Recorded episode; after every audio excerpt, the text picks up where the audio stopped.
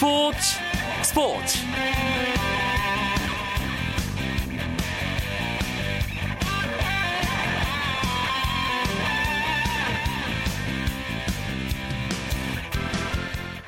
안녕하십니까 스포츠 스포츠 아나운서 이광용입니다. 류현진 선수가 LA 다저스의 포스트 시즌 3차전 선발 투수로 결정됐습니다. 돈 매팅리 다저스 감독은 오늘 다저스의 디비전 시리즈 3, 4차전 선발 투수로 류현진과 놀라스코를 각각 예고했습니다. 이로써 류현진 선수는 메이저리그에 진출한 한국인 투수들 중 처음으로 포스트 시즌 선발 투수로 마운드에 오르게 됐습니다. 류현진의 등판일은 오는 7일 장소는 다저 스타디움입니다. 아직까지 단 한 명도 이루지 못한 한국인 메이저리거의 포스트 시즌 첫 선발 승을 기대하면서 목요일 밤 스포츠 스포츠 시작합니다. 국내 프로야구 상황과 오늘 들어온 주요 스포츠 소식부터 함께 하시죠.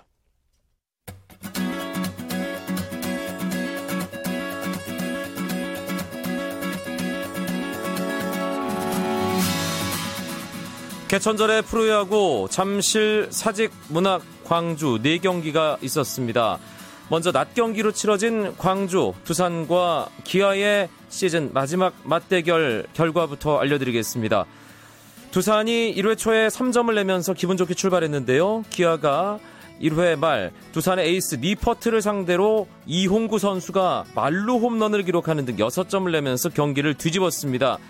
기아가 6점, 경기 끝까지 6점으로 묶였고요. 두산은 2회 1점, 9회 초에 석점을 내면서 7대 6으로 경기를 뒤집었습니다. 그대로 종료 두산이 기아에게 짜릿한 역전승을 거뒀습니다. 두산의 윤명준 선수는 행운의 승리를 기록하게 됐고요. 그리고 기아의 김진우 선수는 패전 투수가 됐습니다. 이용구 선수 생애 첫 말루 홈런 팀 패배로 조금은 빛이 발했네요. 잠실에서는 한화와 LG의 경기가 있었는데요. LG가 어제 한화에게 난타전 끝에 연장에서 패했죠. 하지만 오늘은 LG가 아, 어제 연장이 아니었죠. LG가 아, 패했고요. 오늘은 연장 승부 끝에 LG가 한화에게 1대 0으로 승리했습니다. 연장 10회 말 오지환 선수의 끝내기 안타. 봉중훈 선수는 승리 투수가 됐고요. 한화의 마무리 송창식 선수는 패전을 기록하게 됐습니다. 사직에서는 삼성과 롯데의 맞대결이 있었는데요. 이 경기는 케네디 스코어로 롯데가 삼성에게 8대7 승리를 거뒀습니다. 삼성의 배영수 선수 오늘 어, 다승왕 경쟁에서 한 발 앞서 나가는 것을 목표로 선발로 나섰는데요. 6이닝 무려 7실점 하면서 승패와 인연을 맺지 못했습니다. 롯데의 선발 유먼 역시 7이닝 3실점하고 마운드를 내려갔지만 불펜이 삼성에게 점수를 허용하면서 어, 승패와 인연을 맺지 못했습니다.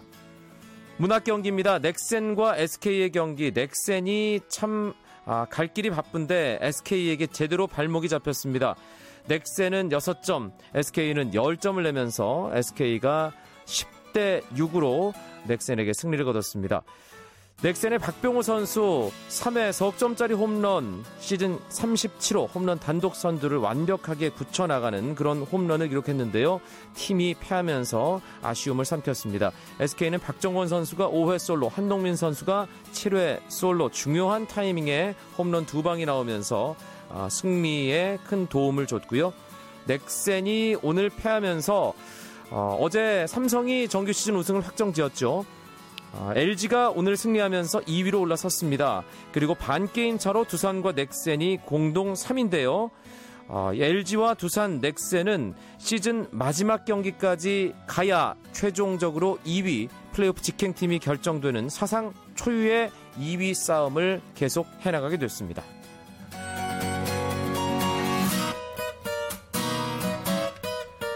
프로축구 FC 서울이 아시아 챔피언스 리그 결승에 진출했습니다. 서울은 이란 테헤란에서 열린 에스테그랄과의 4강 2차전 원정 경기에서 하대성의 감각적인 선제골과 김진규의 페널티킥 동점골로 2대2 무승부를 기록했습니다.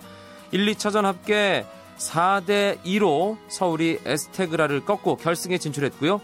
우리나라는 포항과 성남, 전북, 울산에 이어 5년 연속으로 결승행에 성공했습니다. 2013 AFC 챔피언스 리그 결승전 FC 서울의 상대는 중국의 광저우 에버그란데입니다.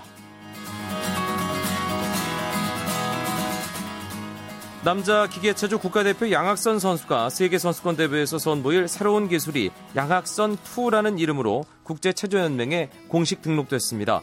국제체조연맹이 배포한 남자 기계체조 신기술 명단에 따르면 벨기에 엔트워프에서 열리고 있는 기계체조 세계선수권 대회에서 양학선이 펼쳐 보일 신기술은 양학선2로 이름이 올려져 있습니다. 양학선2는 도마를 옆으로 짚어 세 바퀴 반을 비트는 기술로 국제체조연맹 기술위원회는 이 기술의 난도를 6.4로 결정했습니다. 양학선은 오는 6일 도마 종목 결선에서 양학선 2를 처음으로 시도할 예정입니다.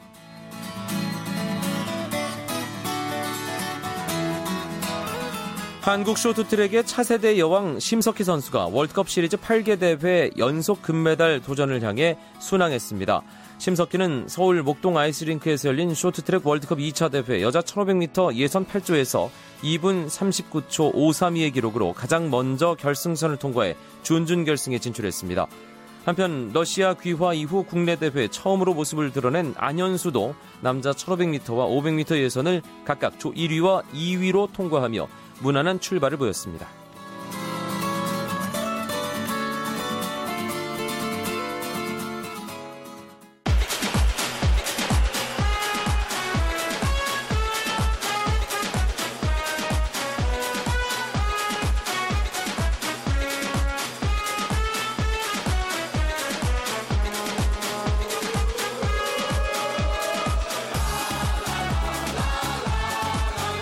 해외 스포츠 이야기로 채워드리는 목요일의 스포츠 스포츠. 오늘은 유럽 축구연맹 챔피언스 리그 이야기 준비했습니다. 목요일의 남자, 박찬하 KBSN 축구 해설위원과 함께하겠습니다. 어서 오세요. 네, 안녕하세요. 우리나라 시간으로 어제 새벽과 오늘 새벽이었죠. 2013-2014 유럽 챔피언스 리그 조별리그 2차전이 있었습니다.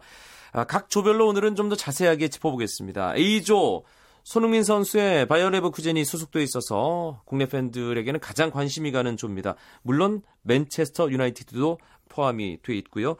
손흥민 선수의 소속팀 레버쿠젠, 레알 소시에다드와 오늘 새벽 홈 경기를 가졌죠. 네, 레버쿠젠이 오늘 새벽 홈구장 바이아레나에서 홈 첫 경기를 치렀습니다. 1차전 맨체스터 유나이티드와의 원정 경기에서 크게 졌기 때문에 이 홈 경기만큼은 레버쿠젠을 반드시 잡았어야 되는 경기거든요.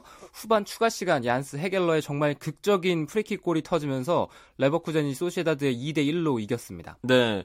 어, 전체적인 경기 내용은 어땠습니까?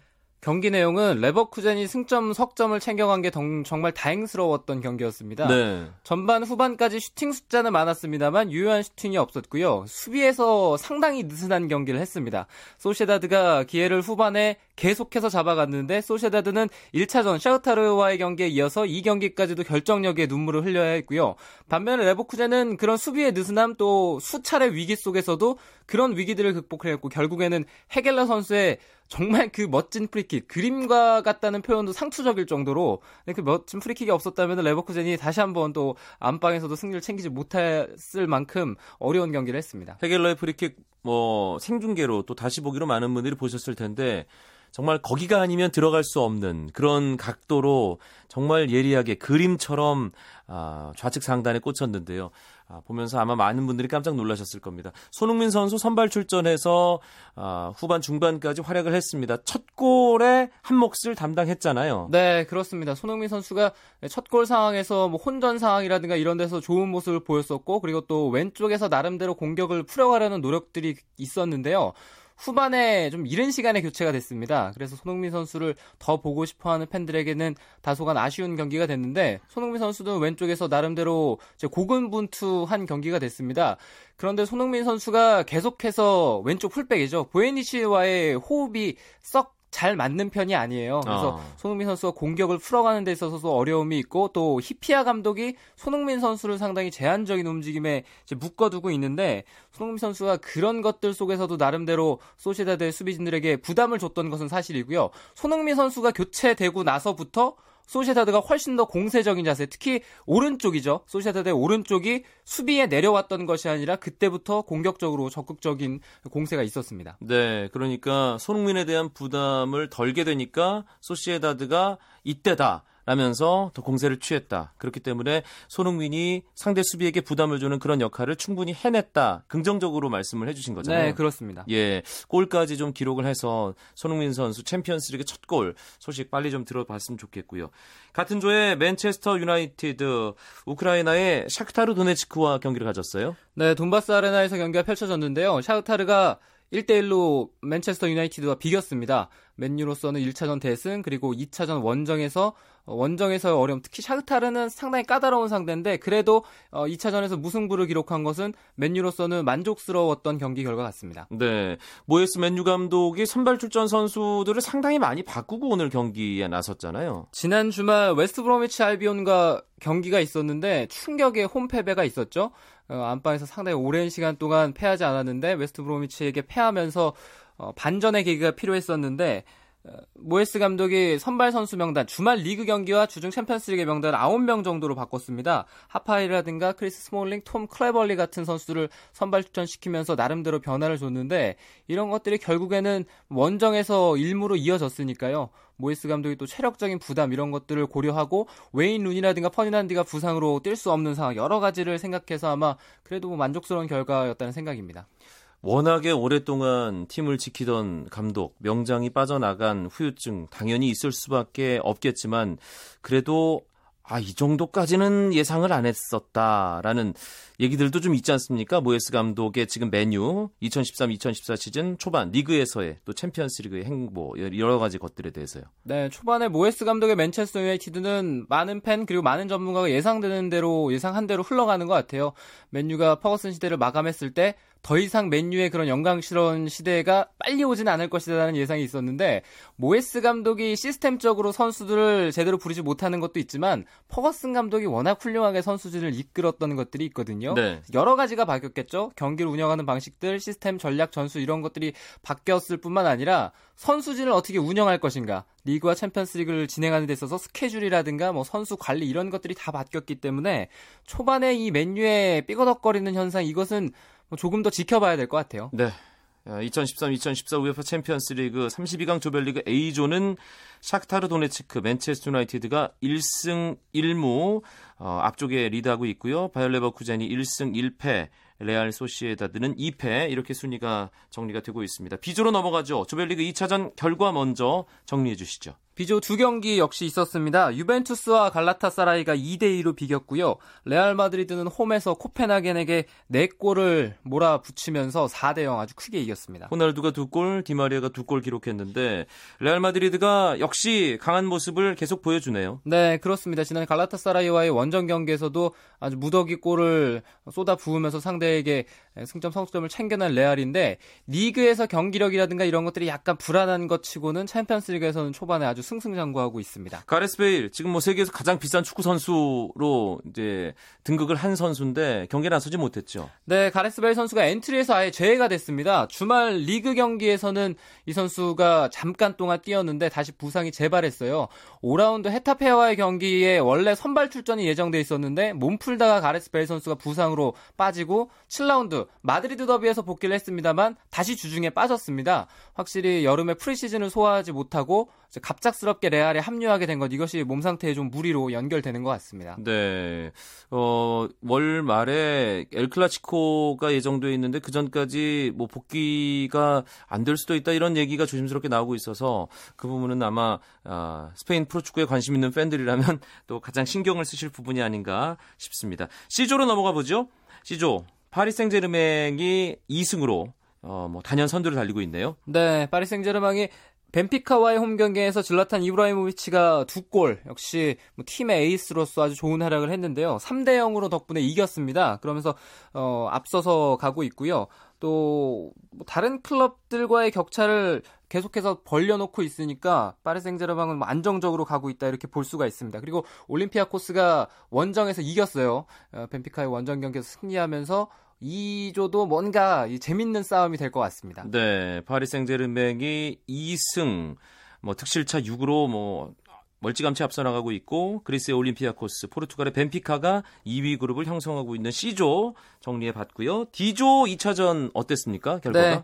D조는 뮌헨이 맨체스터 시티에 3대 1로 크게 이겼습니다. 원정 경기였잖아요. 네, 원정에서 아주 일방적인 경기를 했고요. 그리고 제니트는 홈에서 플젠에 3대 2로 승리하면서 첫 승을 기록했습니다. 바이른 뮌헨은 뭐 디펜딩 챔피언다운 모습을 어, 압도적인 모습을 보여주네요. 네, 바이른 뮌헨이 원정에서 굉장히 좋은 경기를 했죠. 맨체스터 시티가 90분 동안 뭐 한번 해보기도 어려울 정도로 상대를 계속 압박하면서 거의 반 게임이라고 해도 될 정도로 바이른 뮌헨이 원정에서 좋은 모습을 보였는데 심지어는 아르옌 로벤이 경기 끝나고 이렇게 쉽게 이길 줄은 몰랐다라고 할 정도로 어, 편안한 원정 경기가 됐습니다. 맨티, 맨시티로서는 상당히 좀 자존심이 상했겠어요. 아무래도 최근 두 시즌 동안 챔피언스 챔피언스리그에서 좋은 모습을 보이지 못했고요. 팀이 천문학적인 돈을 쓴 이유도 리그에서의 성적도 있지만 또 유럽 대항전에서의 영광 이런 것들도 연관이 있잖아요. 그런 걸 봤을 때는 이번에 마누엘 페그리니 감독이 오면서 다시 한번 이제는 우리가 잘할 수 있다 이런 생각으로 챔피언스리그에 나섰을 텐데 바이른 뮌헨이라는 큰 산을 넘는데 실패했습니다. 네, D조는 독일 분데스리가의 바이른 뮌헨, 또 잉글랜드 프리미어리그의 맨체스터 시티, 어, 러시아의 CSK 모스크바, 또 빅토리아 플젠 이런 네 팀이 있는데 일단 바이에른 뮌헨과 맨시티가 워낙에 좀 앞서 있는 그런 형국이기 때문에 어, 좀 더 지켜봐야겠습니다만 어, 현재 초반 분위기도 조금 그렇게 나가고 있는 것 같고요. 목요일 밤 스포츠 스포츠 유럽 축구 연맹 챔피언스리그 이야기로 채워드리고 있습니다. 박찬하 KBSN 축구 해설위원과 함께하고 있습니다.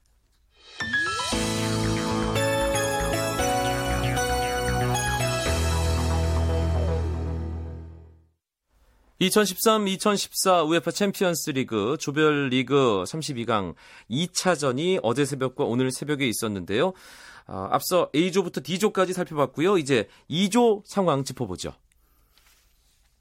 2조는 어, 어떤 경기들이 있었는지 일단 FC 살케공사 또 첼시, 바젤, 슈테어와 부크레슈티, 루마니아 클럽까지 이렇게 네 팀이 속해 있는데요. 네, 샬케가 바젤 원정에서 1대 0으로 이겼습니다. 바젤이 1차전에서 첼시를 이겼기 때문에 이번 경기도 관심이 갔었는데 샬케가 원정에서 드락슬러 선수의 결승골 힘입어서 1대 0으로 승리했고요. 첼시는 슈테어와 어떻게 보면 2조에서 가장 약한 전력이라고 할 수가 있겠는데 슈테어와 루마니아 원정 떠나서 4대 0으로 아주 크게 이겼습니다. 네. 어, 샬케 공사와 이 첼시 또 바젤도 워낙에 뭐 스위스의 가장 명문이기 때문에 또 챔피언스리그에서 지난 시즌 같은 경우는 16강까지도 진출을 하는 그런 이변을 연출했기 때문에 만만하게 볼 수는 없는 팀이고요. F조로 넘어가 보겠습니다.